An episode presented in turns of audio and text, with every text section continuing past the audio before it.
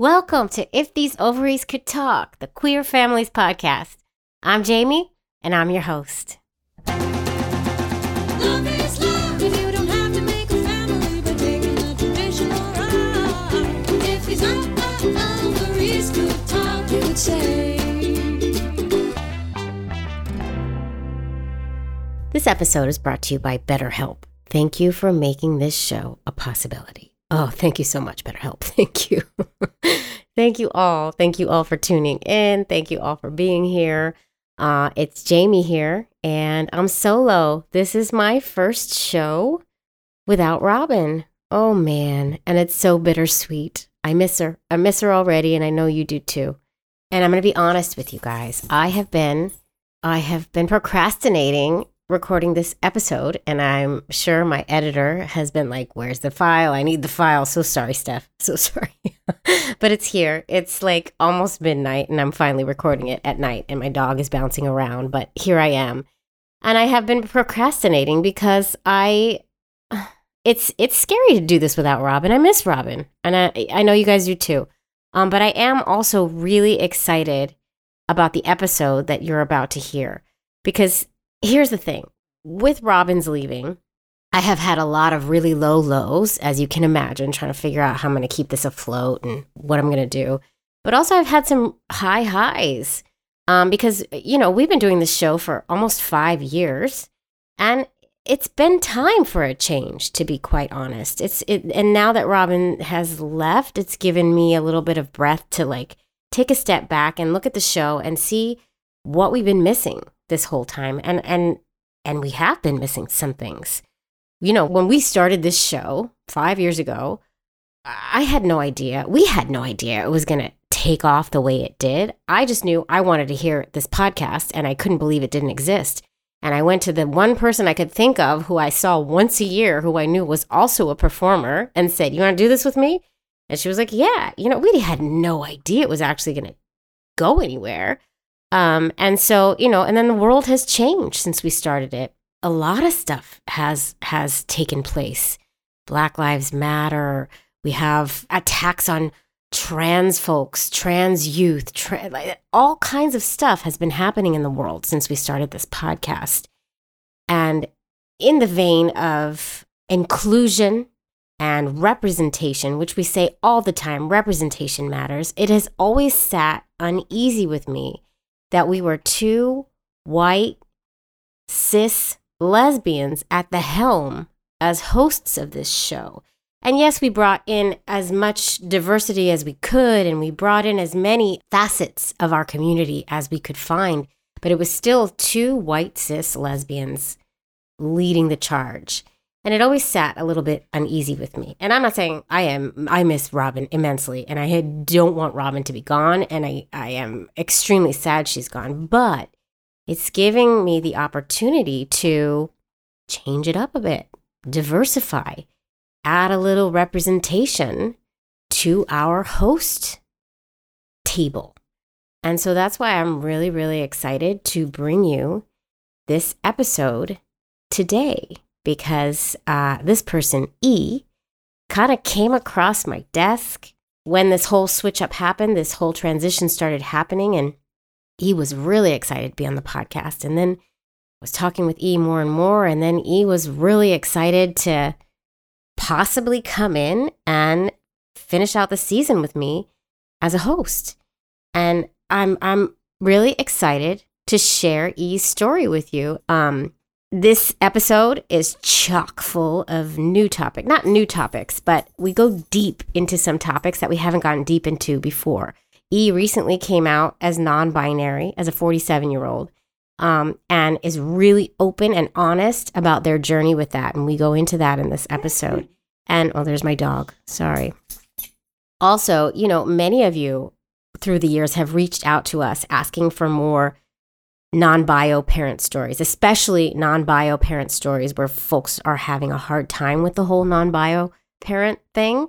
And it happened to me. I had a hard time. And it also happened to E. And we go deep into that too, which is really excited.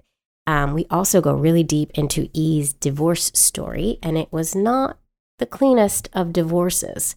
So it's not all unicorns and rainbows. Um, and I think you're going to love E's story. And I think you're going to love E as much as I do. And I'm so excited to bring to you the new Ovaries 2.0 and where we're going to go with it. The sky's the limit. Representation matters, inclusion matters. And I am really excited to try to include everyone in our beautiful, beautiful, vast, and varied rainbow of a community. Yes, I said rainbow there. Yes, I hear Robin making fun of me right now. So, anyway, okay, without further ado, Helen, I know, I know I've gone way over. She's still, she's still bugging me. She's still stuck with me, guys. She won't leave me alone. She's, I, Helen, okay, fine. Helen, roll the tape, please. Roll the tape, Helen. Thank you, Helen. Thank you. Hi, E. Hi, Jamie. How are you? I am great. I woke up winning. you guys, I'm so excited that E is here to talk to us and and share their story and just be a light in the tunnel for me. I'm so happy to be talking with you, E. And one thing that E does before we get into everything, E has a whole social media channel that's called Woke Up Winning. The whole reasoning for it is is that basically if you woke up today, you woke up winning. You're alive. We're here, we're winning, and we're gonna make the most of our day. Am I right? Or did I butcher it completely? You got it completely right. And sometimes we wake up winning and it's trash. It's a trash day, but we still won, right? Because we woke up because we can fix it. Yes. Yeah. Yes. And I love it. And I've been saying it ever since I met you, E. Been saying it Oh, to myself. yay. And woke up winning. Woke up uh, this morning I did it. I was had a rough waking up. I said I woke up winning. I woke up winning. Yep. So E, we have to hear your elevator story before we do anything else. Okay. I'm gonna put up a timer. Don't be scared. I won't cut you off. But I want to do it right. Of course you do. Everybody wants to, and everybody does. That's the beauty of this. Okay, so on your mark, get set, go. Hi, my name is E. Bradshaw. I am 47 year old black queer human being. I have a son who's 11. I am a director, actor, a theater professional. I love what I get to do. I'm excited to be here. I was, uh, uh, oh God, pressure. Now I see the clock. What else am I supposed to say? I own a business. I I love life. I wake up winning, and the timer. Just looking at it, and I feel pressure, and I don't have anything else to say. That's good. That was perfect, E. You got it. So, E, I loved it. You got everything in. And I also know that you recently came out as non binary. Yes, I did come out as non-binary. I guess come out or just discover. Yeah, I don't know what the right term. Maybe somebody at home. I'm sure somebody at home knows the the best way to say it. But um, I mean, you have been gay for a very long time. I have been the gayest for a very long time. I I was gay at 13. Okay, it was summer Uh-oh. camp, Camp Uh-oh. Kayamisha, Uh oh. and her name was Ginger. And she protected me from the got the boys because boys back then they just farted on you and they Mm. hit you in the head and Mhm. they ran off. And she stood up for me and protected me and walked me to the bathroom. And she was like a hero. She was And was everything. everything. And so I went home from camp and I would pretend she was there. And I was like, oh, Ginger, I'll go make dinner and you take care of the children. And I was like, oh, that's gay. I've been gay clearly since I was 13, making imaginary love to my camp friend. but I love that it was. But I really love that it was. Oh, Ginger, I'll cook dinner. You take care of the children. Like, yeah, these heteronormative practices are Oh deep, God. deeply embedded in, in but us. you know, but you foreshadowed a little bit because you did actually have a kid, and you know, you make Yeah. dinner for a spouse. I know you do. I do. I do. I do. But it's thanks to the L word that I learned how to be a lesbian because I'm not joking. Sadly, Jamie, I'm not joking. Who who was your? I was Bette, right? uh, Bette's my favorite. I think I'm Bette, but I'm probably a little Bette Alice. Alice is cool. Alice is Yeah. cool. See, I think so, but the combo of those. Mm, But I didn't realize perhaps you shouldn't live your life like Bette lived. You know what I mean? she's Perhaps. not a good person, is she? It- I mean, I think she tries, She but. I didn't know the rules for lesbianism. Right. Right. like there's there's rules in everything or boundaries i didn't understand boundaries for lesbians the same way i understood boundaries for heterosexuals like heterosexuals probably you know the males and females don't hang out together right because there's some attraction right. sometimes there's Right. attraction between two women who are lesbians, and you have to identify it and say, "Whoa, we got to step back." Even though we're both women and we're friends, but I didn't know. Right. I I didn't. never I, just didn't this. know. Yeah, and it, Huh. it Jersey was crazy. The '90s, the early 2000s, it was nuts. So I learned from the L word, and then I had to unlearn the L word Right. and um yeah it's it's been a long journey to to this point because i never felt with my gender identity i never felt boy i never felt girl i just felt this otherness. Yeah. but i didn't know i had an option. So now these young people these days they say you have options. You can be non-binary. I didn't know i was non-binary until the words i was listening to what everybody was talking about and I, I was fascinated with gender and gender identity and i've always felt a duality inside of myself. I just felt like was just me being queer. I Mhm. didn't know. And then somebody said this word non-binary and they said it but they didn't change how they looked they just said i'm Mhm. non-binary and it hit me that oh i don't have to look like a thing i can just use the words that fit me without having to fit into the words Right. Right. and so I heard non binary, and they were like, yeah, it's when you don't feel like a girl or a boy or a male or female. You just feel like non binary. Like there's some other, there's other words on the spectrum that haven't been found or used. And as soon as I heard it, I was like, oh, that's it. That's it. Because I haven't felt either way completely Yeah. a lot of my earlier life, I decided I have a female body. Obviously, I have to dress towards that because I was so much heavier. I didn't look good in men's clothes. I didn't look good without like, but I looked really good when I put on the things, the makeup and the dress. And I'm an actor and I'm a good actor. So I was like, I can act femme. I can act like a, a girl because that's what my mask- body You mask so well. Yes. And so I was mad. I was carrying purses and I was like, yes. And I, I'm an actor. I got to act it. And then I realized it was so much work. Mm. And I'm like, oh, you're acting in your private life to try to act like what you think a woman or a girl is. Why don't you stop? And then I was like, so obviously I'm transgendered and I want to be a man. And I was like, ready. I was about to start taking T. And I was like, but I don't really believe in myself as a man. Right. Like, I didn't, I don't feel like a man. And it could be antiquated, but my understanding of manhood or to be a black man is not something I really want. Mhm. so Right. or that I I feel like the technology in the medical realm is not enough to get me where I would want to be if I wanted to be a man.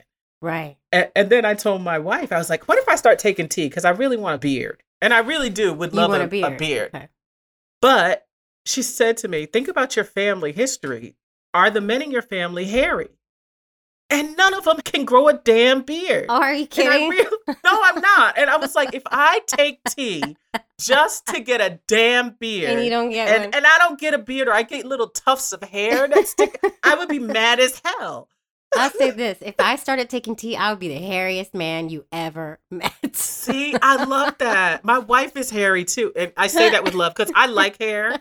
I want arm hair. Like, I don't have arm hair. I don't have hair. I'm jealous. I want lack of hair, but it's you know like that's the thing. To each their own, right? To each right. their own. Right. And we all feel very differently in these bodies that we were given. Yeah. And if I'm going to take T, I want to be a bearded, hairy, I want to be Robin Williams. You know what I'm saying? I want that. and I was talking to doctors and, and they're like, it really follows. I know. I understand what I just said, but but I love all that hair. I just like it. I'm, I like hair. Yeah. I was talking to the doctor. He's like, it's going to follow your genetic pattern. If your mom and dad were are not people who produce hair and your family's not hairy, the likelihood is the T will do other things. Of course, it's going to change this, but I like my face. Like I like the way things are set up. and if that's the main reason I'm taking T, that's probably Yeah. not a good reason to take Right. T. So I'm going to get a beard made. I think if it makes you feel good, if it makes you feel, it's like Yeah. accessorizing yourself to make yourself feel more Like myself at home. at Yeah. times. You know, there's some times where I feel like I, there's a character on this show called P Valley. His name is Uncle Clifford, and he has a beard, but he wears makeup and feminine, fashionable clothes. But he doesn't try to look like a woman or a man. He just puts on what he wants to put on, and he happens to be able to grow a full beard, and it works. It's I think it's very attractive the duality I when men I can feel like they can wear skirts and Yeah. women can wear and have facial hair and be be who we are instead of plucking and tweezing everything off and Yeah. i mean i still do my eyebrows because i think that's important Well, that's that, that, that's that's your expression. That's your That's your- expression. you're an actor. You need those eyebrows. yes And this is representation because you just figured out that you are non-binary at at the age of what? 40 47 47 so 47. it's been a year that i've been really in it. And i started off with they them she because i was scared. I was Uh-huh. like oh gosh people are going to say she anyway right? Because you look at me and that's what i know it, it comes off as. And i'm like oh gosh now i got to correct people. And then they're like erica erica erica my legal name. And i'm like just e. But i was called e when i was a kid. So it fits. so yeah. it fit. The e fits yeah. But it's been a challenge. Yeah, that's a that's a thing too because you know I have definitely slipped up when speaking to non-binary folks. Accidentally said she or he, and then oh sorry, sorry, I meant they. You know, and then you know they say don't make a huge deal out of it. Just just fix your mistake and move on. But when it's from your perspective, can you talk a little bit about like what it's like being in your shoes when you get misgendered? here's what happens. So someone will say, and here's E and she, and I'm like, oh, was I supposed to, am I supposed Oh. to correct them? I know they made a mistake. I know they're trying to. I just called myself she yesterday. Like, oh God, I just, okay, I'm going to have great, I just have a lot of grace with myself because Mhm. I still say she about me because I've been doing it for 46 and, and some change years. Like, Yeah. it's going to take time. So, for people, especially who've known me, or this is a big cultural shift. So Yeah. I have a lot of grace with it, but I also understand people who don't, mm-hmm. who need to be gendered right now correctly because of their own experience. So I don't Mm. put my way on anybody else. This is Yeah. just me, E. If you say she, I'm not gonna like jump through the camera and be like, Jenny! Ah! I'm not gonna do that because it takes time. Now, when I'm 60 and if people are still saying she, then we'll we'll work on it. But people go, you know, especially young people now, because I'm in an age who Mhm. knew. And there's this ma'am and sir shit that's been happening. Oh. And I'm like, no, Oh. ma'am, there's no miss in my students. I'm like, it's not Miss E, it's not Mystery, it's just E. And Yeah. they're like, uh, because we've totally messed their brains up. Because everything is in the binary. Yeah. I've been trying my new thing and I'm not I'm failing miserably at it, but my new thing is to is to try to get rid of the binary in my conversation altogether as much as I can. And I, I catch myself every once in a while. Other times I'm like, well, this is impossible. I can't do it. I have I have to I have to use a binary term here. But I'm trying to like catch myself every t- I'm just trying to notice our language. I'm trying to notice how arbitrarily binary we have made everything. And it's not necessary. It really Nope. isn't. But it also is hard because my son, who is uh just turned 11 on the 8th, he's like, do I call you mom, dad? Because this is new for him. it's new ish. I've Right. always talked out loud about queerness, about my feelings inside that not feeling like a girl, not feeling like a boy. I call myself the king queen of the house. Um, and he's like, yeah, but I'm the king. And I'm like, no, no, no, no. You're the prince if you want to. You could be prince, princess, you could be prince, but there's only one queen and a king queen. And the queen is my wife. I'm the king queen, and he gets to be whatever he wants to be. you So just it's make been it a- up. yeah. I make it up, yeah. But he even asked, he's like, okay, it's they, not she. And he gets frustrated, and I stop him. And recently I've had to stop making a joke over it because we, it's funny at first, right? Like right. they, them, it, what are you? I don't know. Right. But um, I'm starting to realize I have to stop joking about it Because it's not a joke. because it's not a joke. But that was my way of dealing with it because it's such a huge change. And for me, I never felt like I came out the closet as gay. I was just, I feel like I've always been so gay. And when I talked to my family or friends, they were like, well, it's a phase. My cousins were like, we all had these phases where we were eating pussy. And I'm like, what? What? What? I didn't know. Can I say that? Can I say eating pussy? yes, you can Why am I whispering eating pussy? like how, I did didn't know this is a phase my family was going through. So everybody went through this eating pussy phase and nobody I- told me. I've never heard of the eating pussy phase. right. But I kept going to family members, my aunt, my uncle, Oh my my cousins. They're like, it's a phase. We've all We been through that phase. but my family has been really, I was the firstborn grandchild. I was completely the first, you know, of everything and the baby that was held up like Simba when I got Mhm. into town. And so I was completely spoiled until I left the house and realized, oh, I'm black and female. And then the world was like, bow. And I was like, but wait, I'm special. Remember? That's a So- reckoning. That's a rude awakening. That Yeah. it was. It it has been. This podcast is sponsored by BetterHelp. You know, you guys, people don't always realize that physical symptoms like headaches, teeth grinding, and um, digestive issues can be indicators of stress. And let's not forget about doom scrolling, sleeping too little, sleeping too much, undereating, and overeating. I think I do all of them. I am stressed. I feel like I'm stressed all the time. I don't know about you guys. I'm stressed about the construction that is happening out of my window right now that you all can probably hear. I get stressed about the siren that just ran by because I think it just showed up in my recording. I'm stressed about keeping this little podcast afloat. But when I'm stressed, I lose sleep, I eat more, I drink more. I mean, it's it's a mess. Um, and stress really shows up in all kinds of ways. And in a world that's telling you to do more, sleep less, and grind all the time, which I do that too, here's your reminder to take care of yourself, do less, and maybe try some therapy. I love BetterHelp. You know I love BetterHelp. My therapist with BetterHelp helps me just talk through things, and I appreciate them so much. BetterHelp is customized online therapy that offers video, phone, and even live chat sessions with your therapist. So you don't have to see anyone on camera if you don't want to.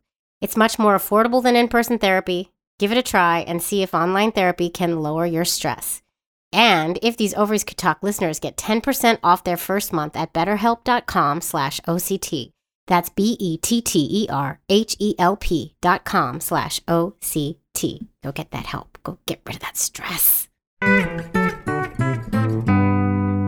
Well, let's let's talk about the family you created. How did you make your family? We're on a podcast all about queer families. How did I make my queer family?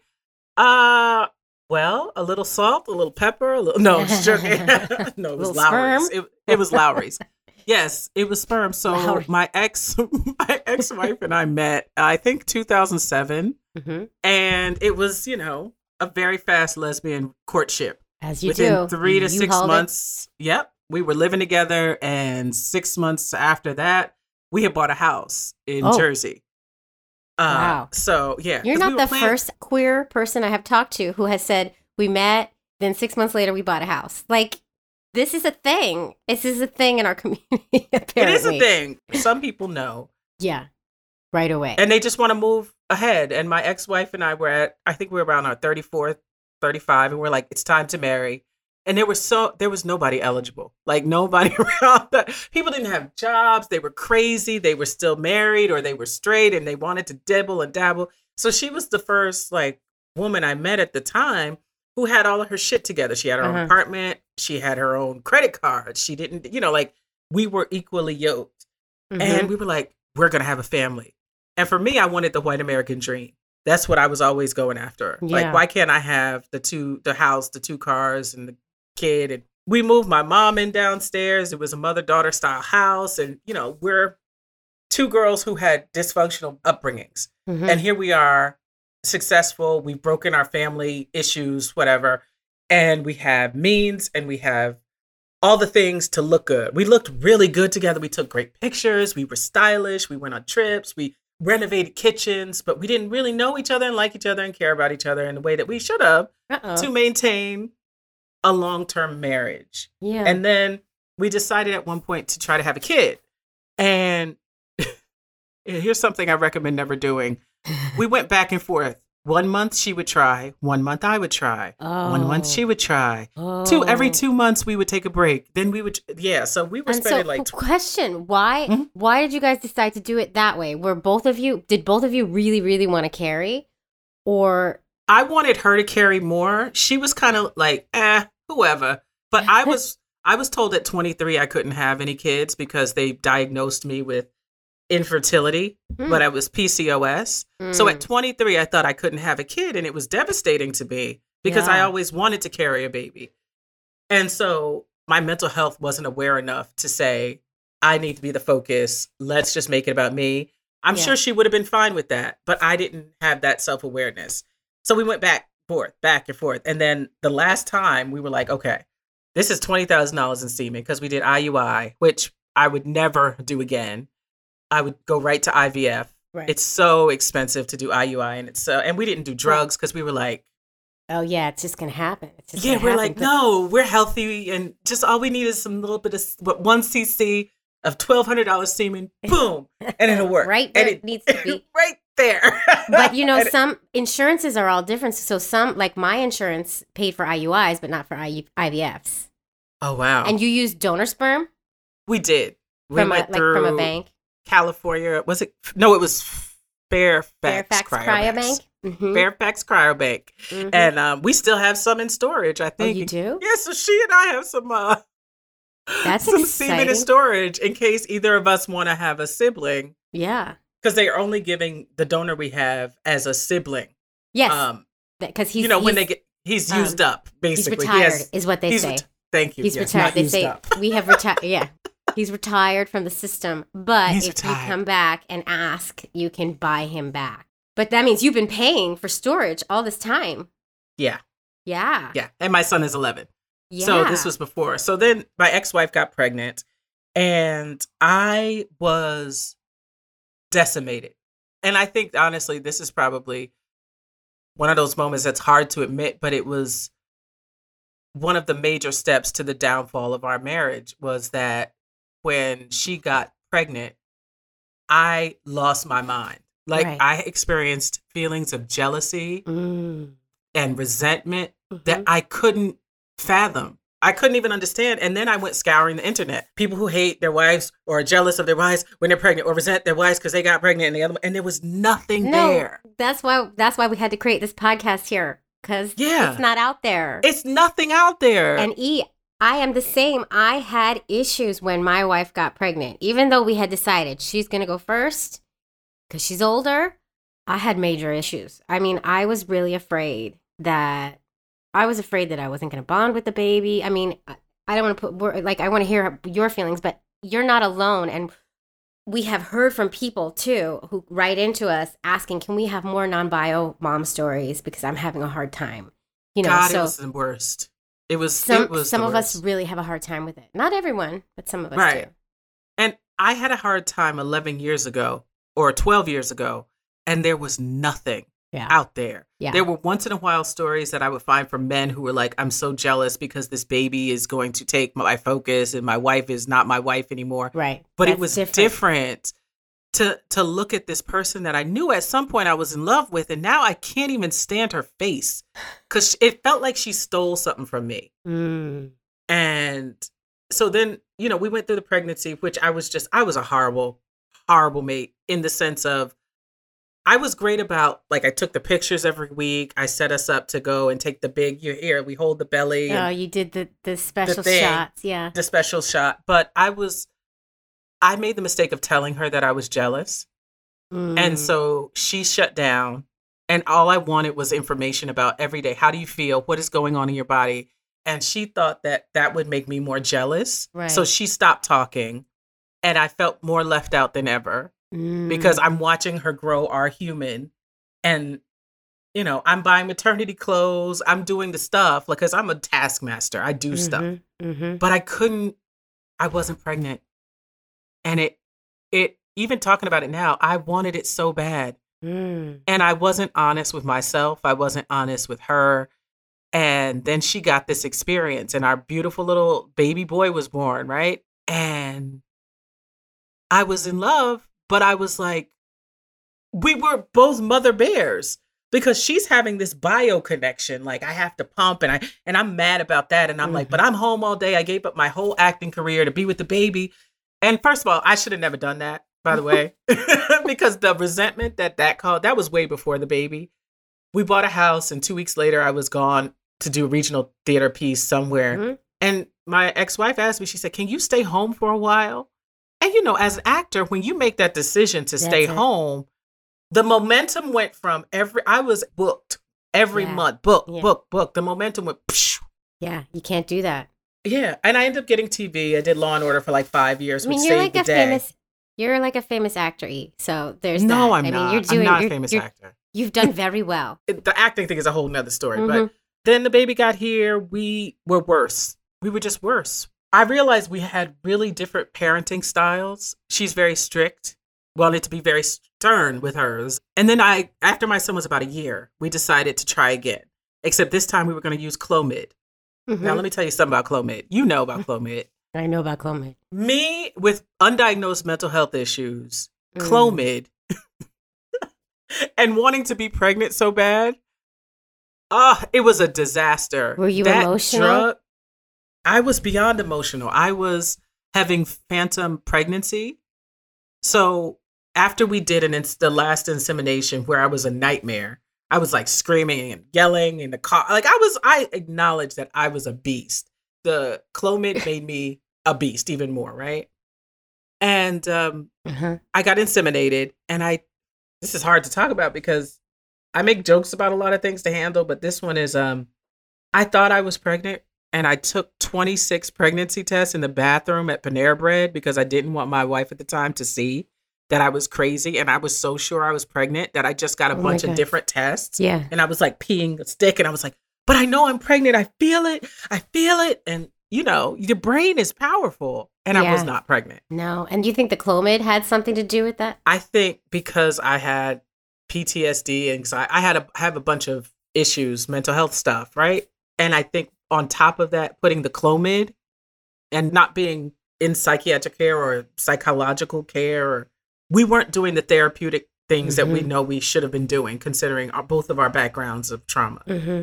And um, I Mhm. lost it. I just didn't want to be there. I was started running. and so I was just running literally away from my house. And I was asking my wife for help, my wife at the time for help. She didn't know how to. She had her own mental health stuff going on and postpartum. And eventually it got really bad between the two of us. And I had an affair and left. You know, I predicted the affair. I said, this is what's going to happen. I need help. But um, we couldn't navigate it. And that leaving while hard it has been hard co-parenting and just that whole thing it Yeah. helped me to get my i got my mind right.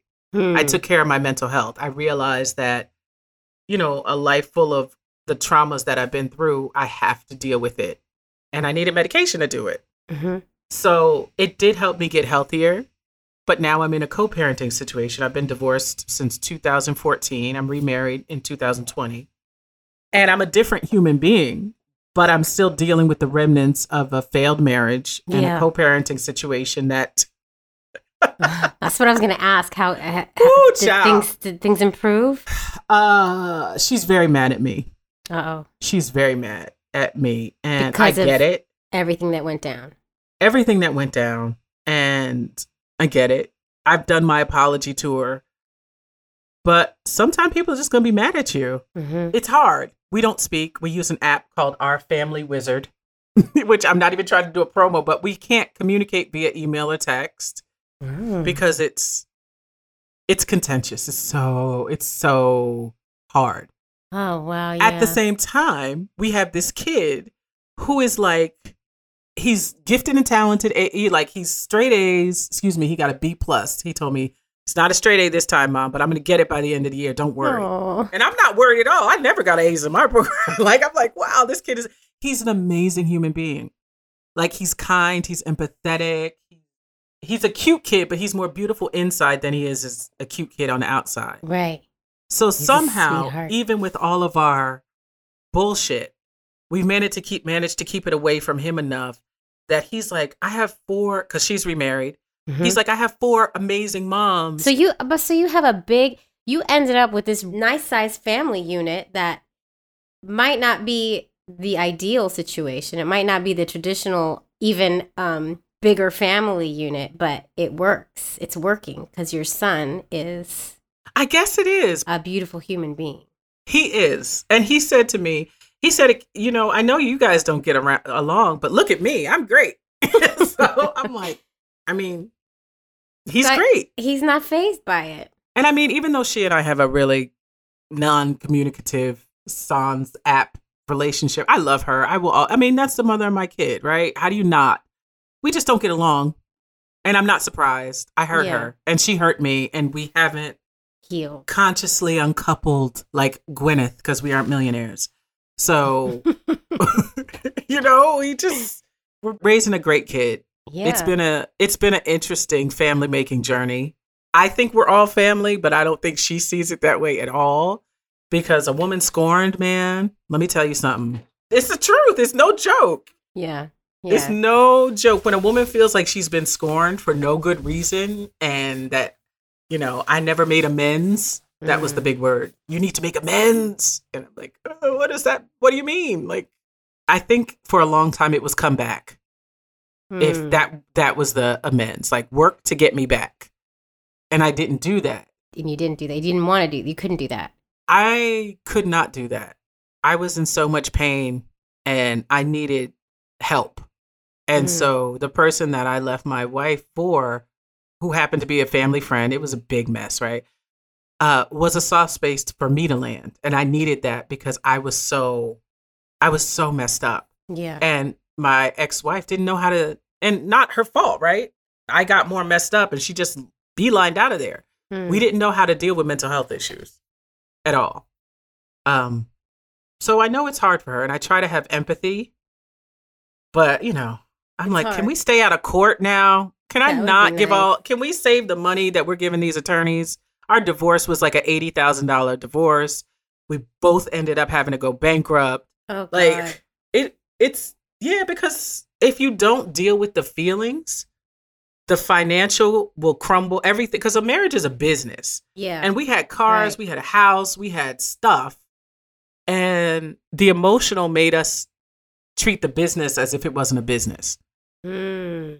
So- Interesting. I've never heard somebody say marriage is a business, but you're right. It is, and you have to be on the same page, and you have to, you got to manage it. You have to manage Yeah. it. It needs managing. especially if you're owning stuff together and you're paying bills together and at one point i left the house i was just like take the house because we bought it before we were married so her name was on it for the mortgage because she had the better credit and she was like we'll put you on the deed later it never happened right. there's right. pensions to deal with and there's like we were in You were there connected.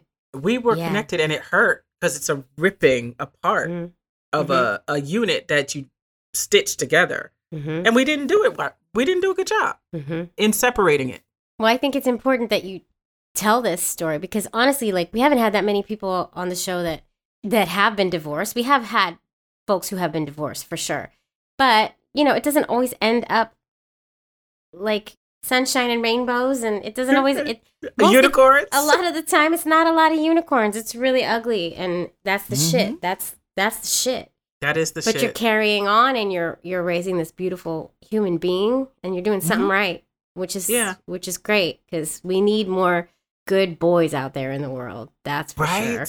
you know what's funny too my my ex and i were plaintiffs against the state of new jersey for marriage equality Ooh, so so we were the only black lesbian couple against the state of new jersey for marriage equality and we won this is before the federal took place. Mm-hmm. so we won and i have like commendations around from the state for at being you. thank you and your family for uh, participating and fighting for justice. That's amazing. and then there was a book that we're in and i tried to but this all happened after we divorced. Like it all the court case happened before. We won we won marriage equality while we were still married.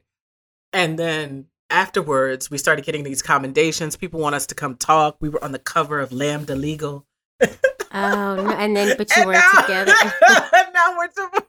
and it's Oh. just like i wish that we would have talked more about what would divorce look like that's my advice to everybody getting married right whether you're straight gay binary non-binary talk about how the divorce is going to look Mhm. put things in place and i know this may sound horrible but put things in place as if it's not going to work Hmm. and go through it like how does it look how would a divorce look Mhm. not that you're planning for it or you want it, But just so you protect yourself. So one thing my ex did that protected us that I'm thinking that she's mad about now, she made sure we had a second parent adoption. Mm-hmm. So my son was three, but we were civil unions. But remember, civil union wasn't the same as marriage. Mm-hmm. She made sure at three months old we were at the courthouse. Second parent adoption You was done. done. Yes, and I was mad about it. I was like, I don't want to have to do this. I'm the I even put the sperm I, in there. I made this baby. Yeah, I, know. made this baby. Yeah. It took And- us forever to get it done. Ours didn't get finished till like last year, which is Oh wow, not okay. it took a while. It's a lot of paperwork. it's a lot. It's a Yeah. lot. So I'm grateful because if that hadn't have been the case, I wouldn't have had the rights to my son in Oh. the same way during the divorce. And if it gets ugly, You, honey, protect anybody. Lesbians, non-lesbians, gay people out there, people who want children, protect yourself yeah. in the event of something going askew because we just got to look at statistics, right? Nobody wants Right. to get divorced, Mhm. but everybody seems to be at the mercy of separation or divorce at some point in their committed relationship. Mhm. So, if you talk about how it'll go, how do we protect each other when we're assholes? Like worst case scenario, what are your nevers, right? For Mhm. me, a, a, a never isn't if you cheat. Like I don't believe in that, right? So that's not one of my what is it called? Your non-negotiables. non-negotiables. Oh, so, so for you, cheating is not a non-negotiable. if it's not cheating, if we talk about it, like if my wife has an attraction to somebody, let's talk it through. Yeah. To me, the hard part about cheating is when people don't communicate. Right. When it feels like complete um, Right. betrayal. Right. And my ex wife, I communicated to her. I said, I'm going to fall in love with somebody. I'm miserable. I hate being here. And we didn't do anything about Yeah. it. So I could have communicated a lot better and been clearer and more something that I wasn't able to. Mhm. But also, you have to hear what people say to you. Yeah. And I think that sometimes when we're in love, we don't hear the other person and what they're saying to us. You know, like for my ex, the non negotiable was cheating. But for me, a non negotiable is if I'm telling you something and you don't hear me, if I feel like I'm not heard, that's a non negotiable. We can't work hmm if we don't hear each other. Right. Totally. I want to know what's going to happen with that sperm. So are you guys going to like split the sperm up and each try? Ooh. Uh, so the sperm is in my name. Oh. So okay. I have access to it. And my wife, um, Erin, we want to have a kid. That's exciting. And it's exciting. It's also terrifying because I'm so close to 50. Yeah. But I had this dream a long time ago. I wanted to live the white American dream, right? I love that you, it's the white American dream. it is the white Because it American is because the only dream that was ever fed to us. So you're right. yeah. Yeah. So I and I make jokes because I'm like, well, damn, this is pretty much it. I'll be close to 50 with a new family, and I'm like, this is what white guys have been This is doing. So I'm winning. You I'm winning. are. I'm doing it. You're living that Two kids by two different mamas. That's it. I am officially getting equity. Yes, I get to be divorced Mhm.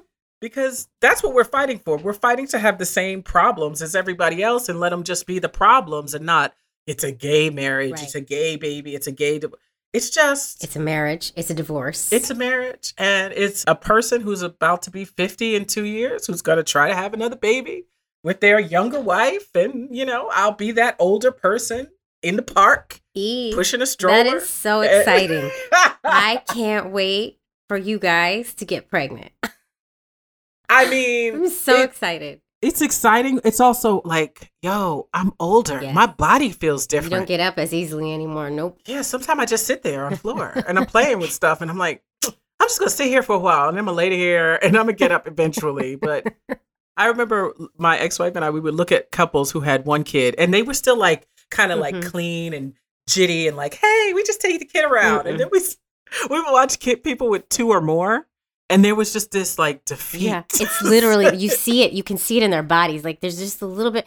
I was I was on my way yesterday. To, it was a Sunday. I'm on my way going down the street, and I just I just I just started noticing all these moms walking with their multiple children in a stroller, and the way they all were walking was so dejected. Like it's Sunday. It's Sunday. And I'm schlepping you to yet another place. Like I just saw like the tiredness in all of these parents. And then I had the realization: why is it? Why is it only moms? Wait, husbands, where the hell are you? Step it up. Take the kids on Sunday, and that's I don't know. that's me being. I, I should take it easy because I know there's good husbands out there, and I know there's good dads out there, especially in our queer families. We're doing it all. Yeah. But um. Yeah. But yeah, it's you just. but the majority has always been it's been on you know women and female identified folks and then i keep I, my fear about having another kid is my son not sick i think he had three colds. Oh yeah, knock wood. he got we all got covid. He had no symptoms. Yeah. you know we got the easy version of it twice. Thank god. Yeah. um so he's been the healthiest kid. He's been the easiest kid. So here's my fear. Okay i'm looking around like is that do you get two good kids? Isn't there always one that's a challenge? Because Yes. i mean i was the good kid. I'm not saying anything further. I do have a sibling that is my Same. mother's other child Same. but no, some people get all good kids, and I and I look at those people, and I get very angry on the inside because I didn't get that. I didn't. I didn't get all good kids. I got our daughter came out a force to be reckoned with, and is continuing to be so. So of course it's a lot. There's a lot. And my son Yeah. started out super simple and easy. And I was like, we got a good one. We got an easy one. We got an easy one. he has turned into such a little a hole. I'm sorry, you guys. I love my kids to death, but absolutely oh my goodness, this child is driving me crazy. I love him. I love him to death, but he's gotten a little difficult lately. So, no, I don't think I got a single easy one. I didn't. Well, now it's clicking in because what my son gives me, he could be an asshole now, which is new because he's oh. been the sweetest, most cherubic kid. And he's doing things. I think I told you. He said, Ma, I don't think you understand. You were born in the 1900s. and I lost my mind because That's a new what the one. fuck? What the fuck I was born right? in the n- Oh my 1900s is like 1910, 1950 even, right? But we were born in the 1900s, E. And that's a thing because there are grown ups Grown ups. who were not born in the 19. What is that? That's a whole I concept that I am not prepared for and I'm not oh, re- I'm not ready for it. I'm not ready for that. Yeah. You were And born they in the look 1900s. at us like people Oh my god. Yeah, they he looks at me like I was born in another century, and I literally I know I was, but We were. we I I know, but it's not like that. It's, not, like another century like that. So we're listen. I only spent 26 years in that other century. Exactly. I'm spending a lot more time in this one. So he's an asshole about stuff Oh, like that. That's and hilarious. He's, though. smart. That's smart. So that is super smart. He does asshole things with smartness. He's playing on my memory Mm, now uh-oh. because my memory is getting shaky. Yeah. And he's like, "Remember, you said bedtime was 10:30 because I did X, Y, and Z." And I was like, "I know I didn't say 10:30. I had to say 10." And I'm like, "Are you sure?" he said, "Of course, mom." And I'm like, "I don't know if I said Yeah. 10:30." so he's playing on me like that. So I have to start writing stuff down and tracking myself because he's like, "You said I wouldn't have to do dishes this month because it's because and I'm he always knows you're going to question yourself. Yeah, I got to stop questioning it. Yeah. No, you need to just keep writing it down because you need proof. I have to keep writing. I need proof, but I feel like an, I'm always an attorney with this kid. I have to like, but I love it too because he's so quick yeah. and he gives me me in a male experience, Mm. which is deep. It's just like, oh, this is he. I'm watching male privilege, Right. and I didn't do it on purpose.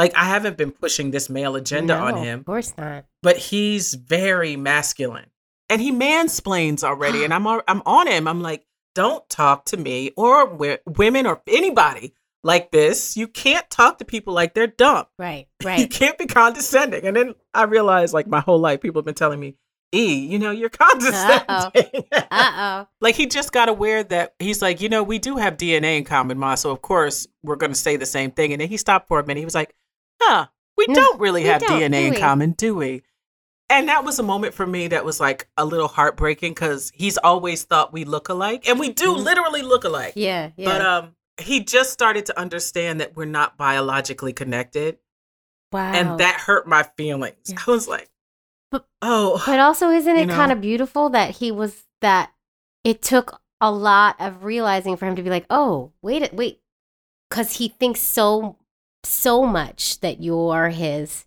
biological parent. Like he feels that connected to you that it took a serious like step back and real contemplation to to realize, oh, wait a second, technically we're not. But I don't think that changes anything. it didn't No. And it's because they teach him too much at school. School is the enemy. school starts teaching them about DNA and about osmosis and Mm. trees and shit, they got to stop going to school. Stop sending the kids to school because school gives them fodder to come back and attack you with. So no more school. No more school. That's it. They, the, all we can do is be open and honest and uh, have an open line of communication about this with our kids because you know they're gonna realize that at some point they're gonna be out in the world and realize, oh, I'm a little, I'm other, I'm other than than than the mainstream families Yeah. out there, and hopefully, if we're doing this right, they're okay with it and they actually feel empowered by it. That's my hope. Yeah. We could talk for hours, E. Hours. And we will. we will. We will because I think you're gonna come back. I hope so. You're coming back, If you'll E. have me, I'm coming you back. come back, E. You're gonna help me close out the season. We're gonna do this. All right. Let's knock this season out. We're gonna have so many more conversations. I look forward to it.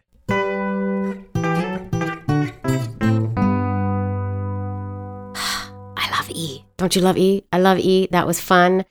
I am super excited. E is coming back to do some guest hosting with me to help me finish out this season. We've already recorded a couple episodes and they're great, and I can't wait to share them with you.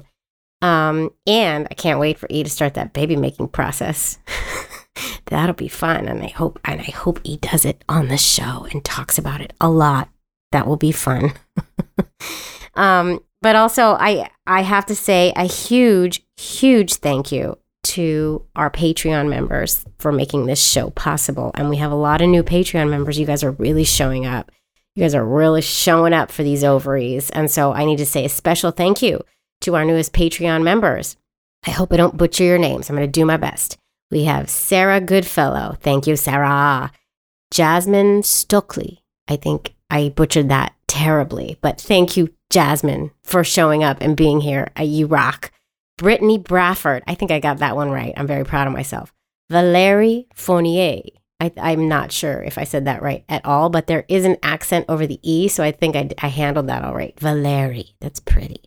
And Elizabeth. Thank you guys. Thank you guys. Thank you guys. Thank you guys. We could not do this without you. It means the world. And if you want to help make this content for LGBTQ families, because it's not stopping, like a train that's never going to stop running, you can also join our Patreon community and you can do just that. You're going to do a good thing and you're going to get bonus content. And at the gestational carrier level, you're going to get video interviews of most episodes, which is fun to watch. According to my mom, she prefers the videos because she likes to see people's faces. so you might be like Mama Sue and want the videos. And those get dropped a day early.